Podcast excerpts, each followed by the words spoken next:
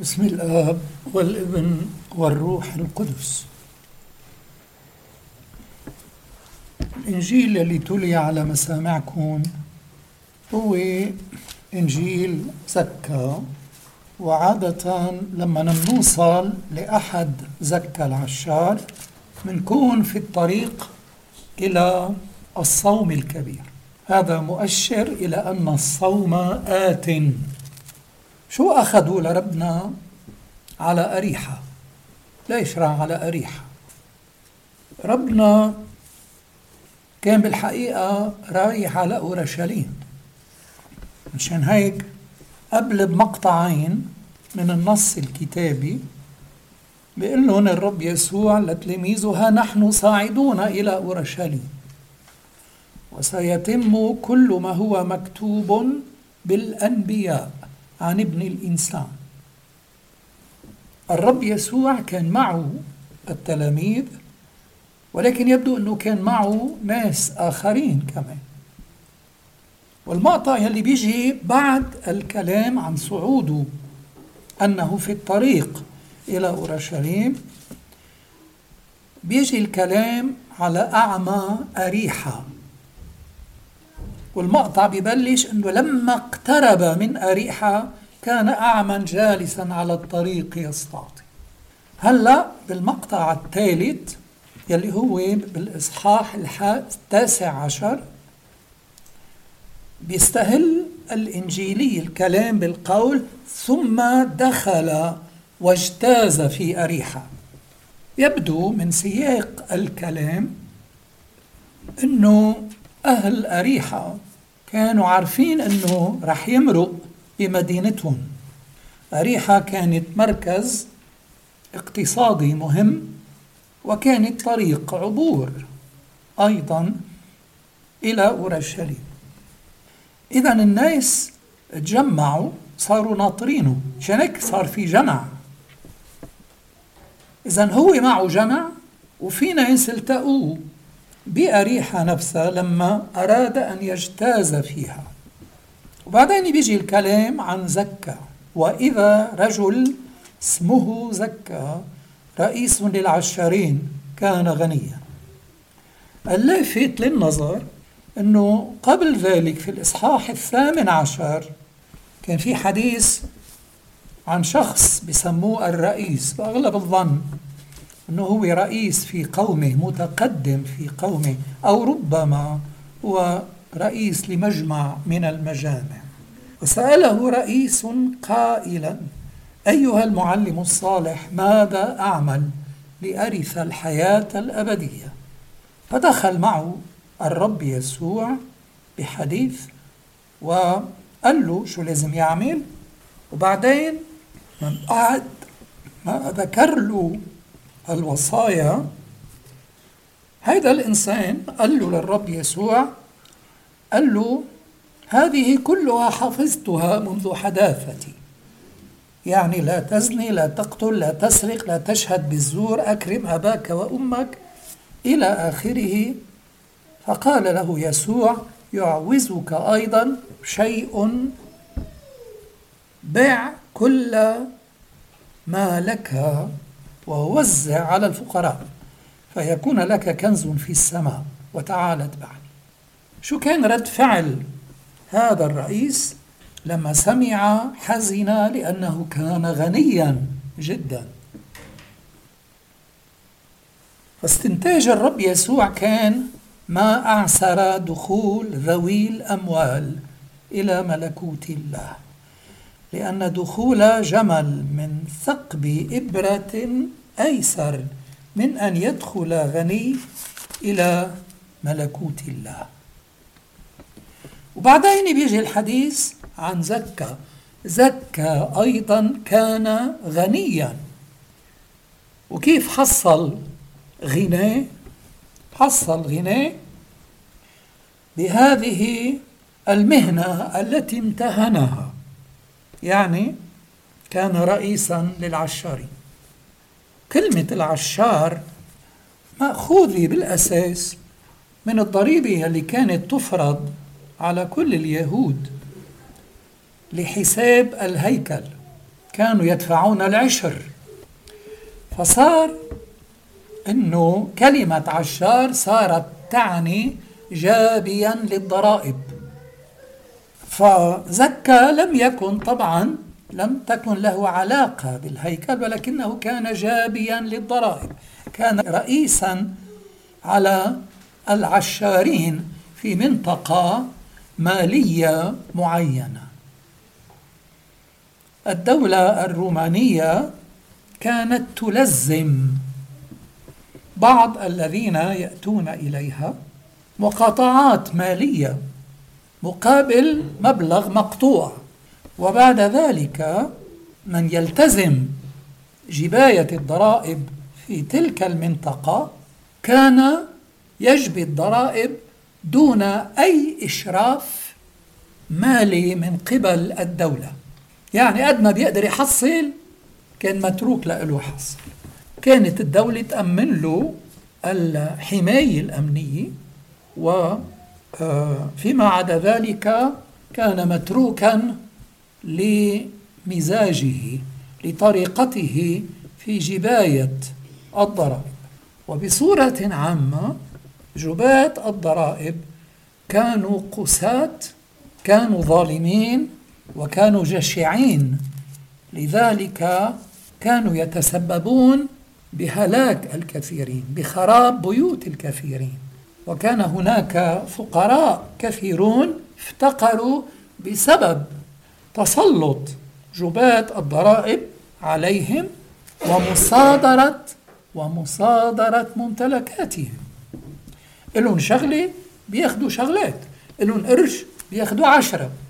ما في حدا واقف بوشهم وما في شيء بيمنعهم. إذا زكا كان رئيسا على العشارين يعني كان عنده عشارين يأتمرون بأوامره وكان يجبي الضرائب في منطقة يبدو واسعة جدا لذلك كان إنسانا غنيا.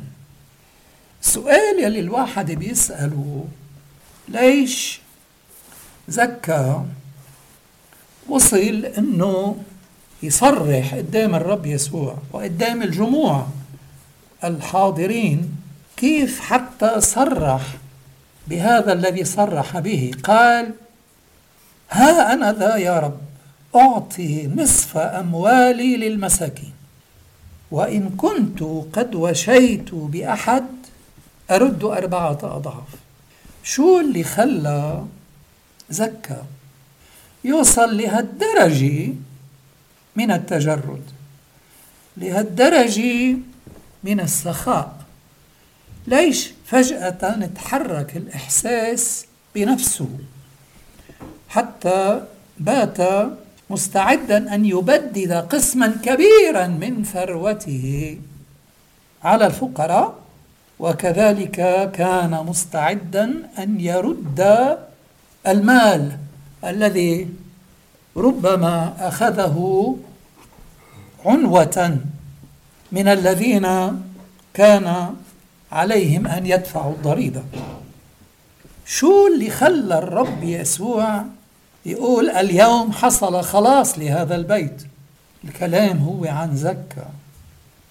ليش زكا كان غني غير شكل عن بقية الأغنياء يلي سبق وقال الرب يسوع إن دخول جمل من ثقب إبرة أيسر من دخول غني إلى ملكوت الله. هل يا ترى هيك ربنا طلع على باله؟ غير له قلبه ل... لزكى الحقيقة نحن من دون الله ما فينا نعمل شيء إطلاقا ولكن بنفس الوقت. ربنا من دوننا ما بيريد يعمل شيء. لهالسبب الخلاص هو مشروع تعاوني بين ربنا وبين الإنسان. وبحالة زكا الخلاص هو مشروع تعاوني بين الرب يسوع وزكا من جهة الرب يسوع نحن نعلم أن الله محبة ونعلم أيضا أن الله يريد الجميع أن يخلصوا وإلى معرفة الحق يقبلون. فشو هو الشيء المميز يلي استبان في زكا. زكا كان عشار والعشارين ما بس مكروهين بصورة عامة كانوا أشرارا ليسوا فقط خطأ كانوا أشرارا. كانوا يتسببون بأذية الناس. شو اللي خلى زكا يتغير؟ نعمة الله طبعا ولكن هناك أمر إضافي. سمح لنعمة الله أن تفعل في زكا. زكا بكل بساطة. إنسان. والإنسان بالدرجة الأولى قلب. الإنسان بالدرجة الأولى قلب. ما حدا بيعرف شو في بقلب الإنسان الآخر. ظاهرا الإنسان قد يبدو أحيانا خاطئا أو ربما شريرا. ولكن السؤال الكبير يلي بينطرح على ضمير كل واحد منا هل يا ترى حدا بيخلق شرير؟ هل يا ترى حدا بيخلق خاطئ؟ لا أبدا لما بنخلق نحن نخلق عنا استعداد نكون خطأ وربما يكون عندنا استعداد فيما بعد لأن نتمادى في الخطيئة ونتحول إلى أشرار ولكن يلي بيجعلنا في الخطيئة أو يلي بيجعل الخطيئة تتفعل فينا. يلي بيدفعنا إلى الشر يعود بنسبة كبيرة إلى البيئة التي نعيش فيها. يعني العائلة إلى تأثيرها يعني الجيرة إلى تأثيرها يعني الوضع يلي بيعيش فيه الإنسان. العقلية يلي بيكتسبها الإنسان. المزاج يلي بيكتسبه الإنسان. الإنسان بالحقيقة هو بنفس الوقت استعدادات وبيئة يمكن أن تسمح لهذه الاستعدادات أن تتفجر. إذا زكى بالرغم من كل شيء بالرغم من أنه عرف القاعدة التي يسير عليها المجتمع إن لم تكن ذئبا أكلتك الذئاب بيعرف أنه هذه هي عقلية الناس وبيعرف أنه يا قاتل يا مقتول بهالدنيا وقليلا ما يشز عن هذه القاعدة الكثيرون من الناس. ولكن زكا كان في عنده شيء ما بنعرف شو هو بالبيع بس كان عنده حس. هذا الحس كان مقموعا. هذا الحس لم يتسنى لزكا أن يعبر عنه. أحيان كثيرة لما نتعامل مع إنسان باعتبار أنه شرير منقول عنه أنه شرير نحكم عليه من دينه. حتى ولو كان إنسان عنده استعداد للصلاح ففي الكثير من الأحيان يتلون بلون النظرة التي يرمقه بها الذين من حوله. يعني إذا الناس بيعتبروه هذا إنسان فاسد حتى ولو سلك في النقاوة فإن الناس لا يصدقون. لهذا السبب كثير من الناس يتبنون نظرة الآخرين بهم. بيصيروا أشرار لأنه الناس بيعتبروهم أشرار بيصيروا أشرار. يتمادون في الخطيئة لأن الناس بيعتبروهم خطأ ولا إمكان لخلاصهم منها. ييأسون إذ ذاك ويمثلون الدور الذي يفرض عليهم من قبل البيئة التي يعيشون فيها. وهكذا ينتقلون من خطيئة إلى خطيئة ومن شر إلى شر. المجتمع هو الذي يلعب الدور الفاعل في تحويل الإنسان إلى إنسان يميل إلى الصلاح أو إلى إنسان يميل ميلا جامحا إلى الخطيئة إلى الإثم وإلى الشر. ولكن يبقى الإنسان سر ما حدا بيعرفه إطلاقا. من بعد ما ربنا وهو على الصليب قال له لص اليمين لص اليمين الذي أمضى قسما لا بأس به من حياته في اللصوصية. قال له كلاما جميلا جدا.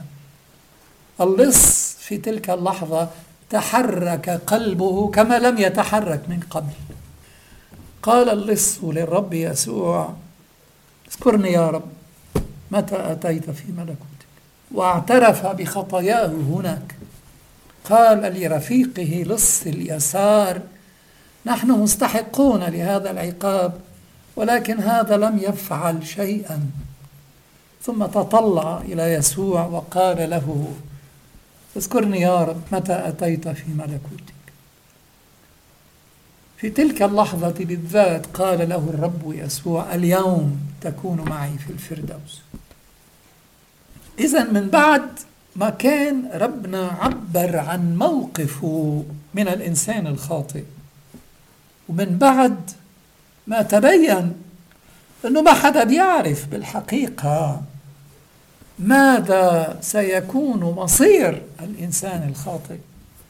صار ممكنا لكل إنسان كل إنسان مهما شرد في حياته أن يعود عن غيه وضلاله في وقت من الأوقات في لحظة. لا شك أن نعمة الله تفعل تستنح الفرصة لكي تحرك قلب الإنسان أو لكي تحرك ما هو من طراوة الإنسان في قلبه. لهذا السبب زكى فجأة عبر عما في قلبه بهذا الفضول بهذا الفضول الذي أبدأه. يعني سمع أنه يسوع ماري فأراد بكل الطرق الممكنة أن يعاينه بده يشوفه بده يشوفه الفضول شغلة مهمة كتير في العلاقة مع الله. وبما أنه كان قصير القامة ما كان يشوف من فوق كتاف الناس. فماذا فعل؟ هذا الإنسان اللي كل الناس بيشتموه بيسبوه. كيف ما راح كيف ما إجا. ما عاد سئلان إطلاقا عما يقوله الناس فيه. بل تطلع حواليه ورأى جميزة.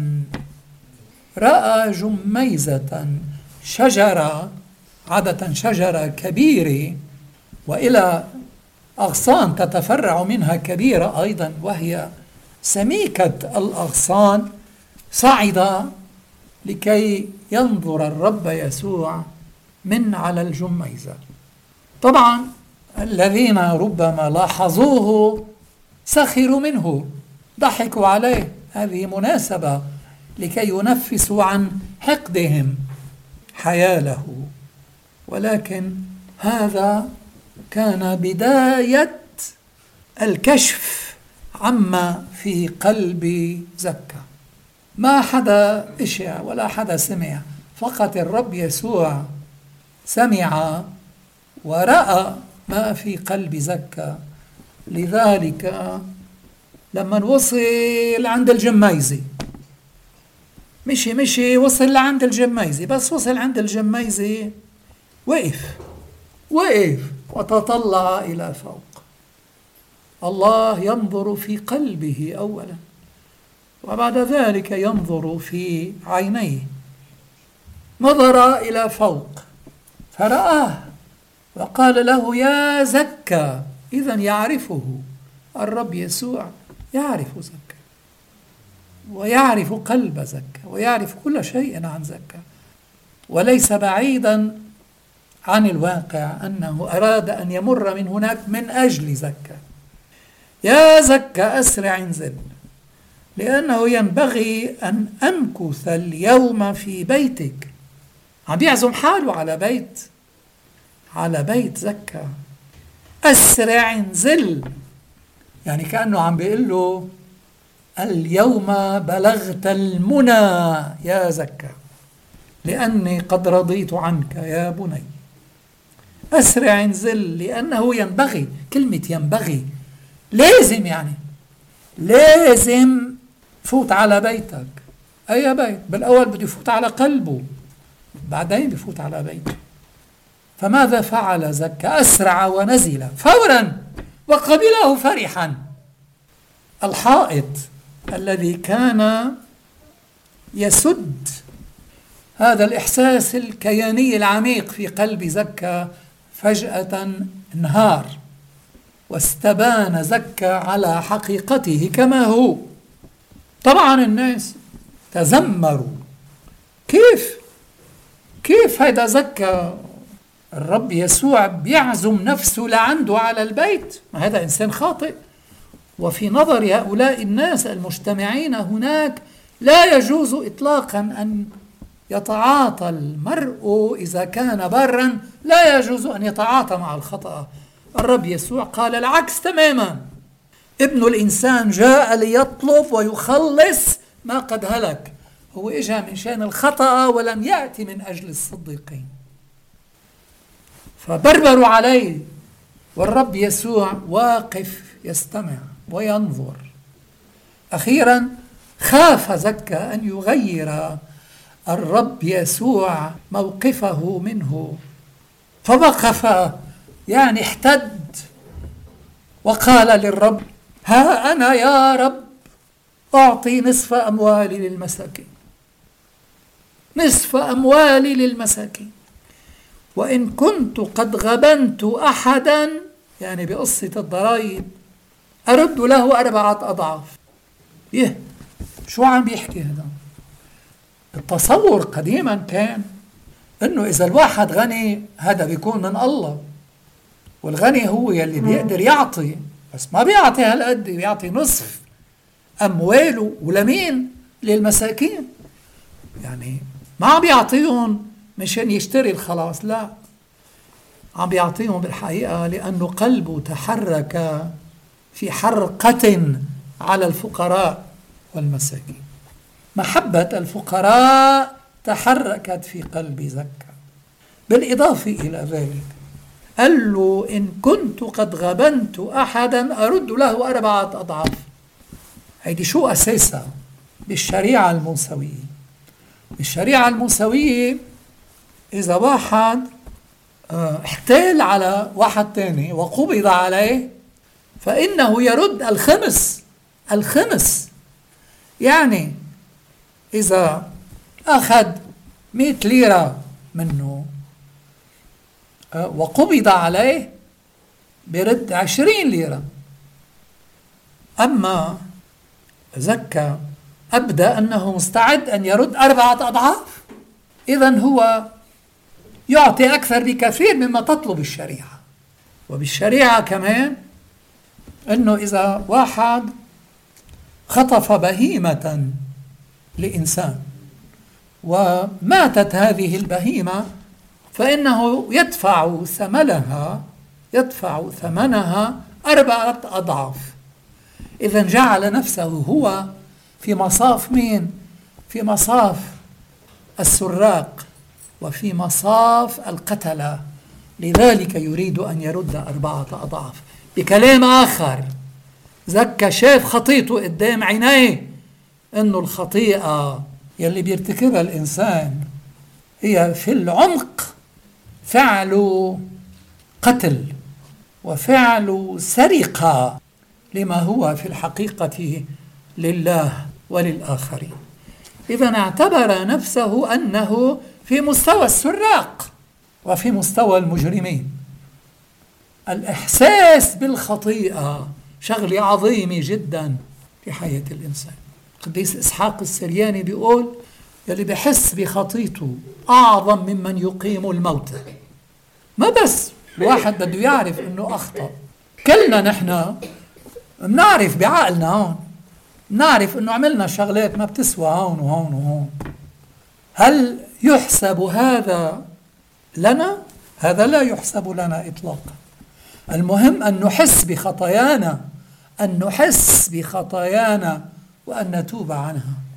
وهذا ما حصل لزكا. هذا حصل لزكا بقوة النعمة الإلهية التي حركت قلبه. ولهذا السبب هتف يسوع. اليوم حصل الخلاص لهذا البيت. لهذا القلب لهذا الإنسان لهؤلاء الذين ينتمون إلى هذا الإنسان. اليوم حصل الخلاص لهم. ربنا من قاعد حتى يحاكم الناس على أعمالهم. ربنا بدين الناس على أساس على أساس شو في بقلبهم. إذا ما تاب الإنسان ولو بعدما يكون قد أخطأ خطأ كبيرا فإن الرب الإله يصفح عنه. ادني قلب قلب أعطني قلبك يا بني. المهم أن يصلح كل واحد منا نفسه كل واحد منا ما في قلبه. إذ ذاك يكون لنا خلاص. هو أيضا قال الرب يسوع عن زكا هو أيضا ابن إبراهيم. هذا مستحق للخلاص. هذا مستأهل للخلاص. أنا جئت من أجله ومن أجل الذين هم مثله. ابن الإنسان الرب يسوع جاء ليطلب ويخلص ما قد هلك. بما أنه كلنا نحن نرتع في الخطيئة فالرب يسوع جاء في الحقيقة إلى كل واحد منا. يجيء في الحقيقة إلى كل واحد منا. المهم أن يصحو الإنسان أن يعي خطيئته أن يعرف نفسه أن يحس بخطيئته أن يشتاق إلى الخروج منها أن يتوب إلى ربه. والرب يقبل التائبين. إذا زكى معطى لنا هنا كمثال حتى يتوب كل واحد منا عن خطاياه فيتزكى عند الله. آمين.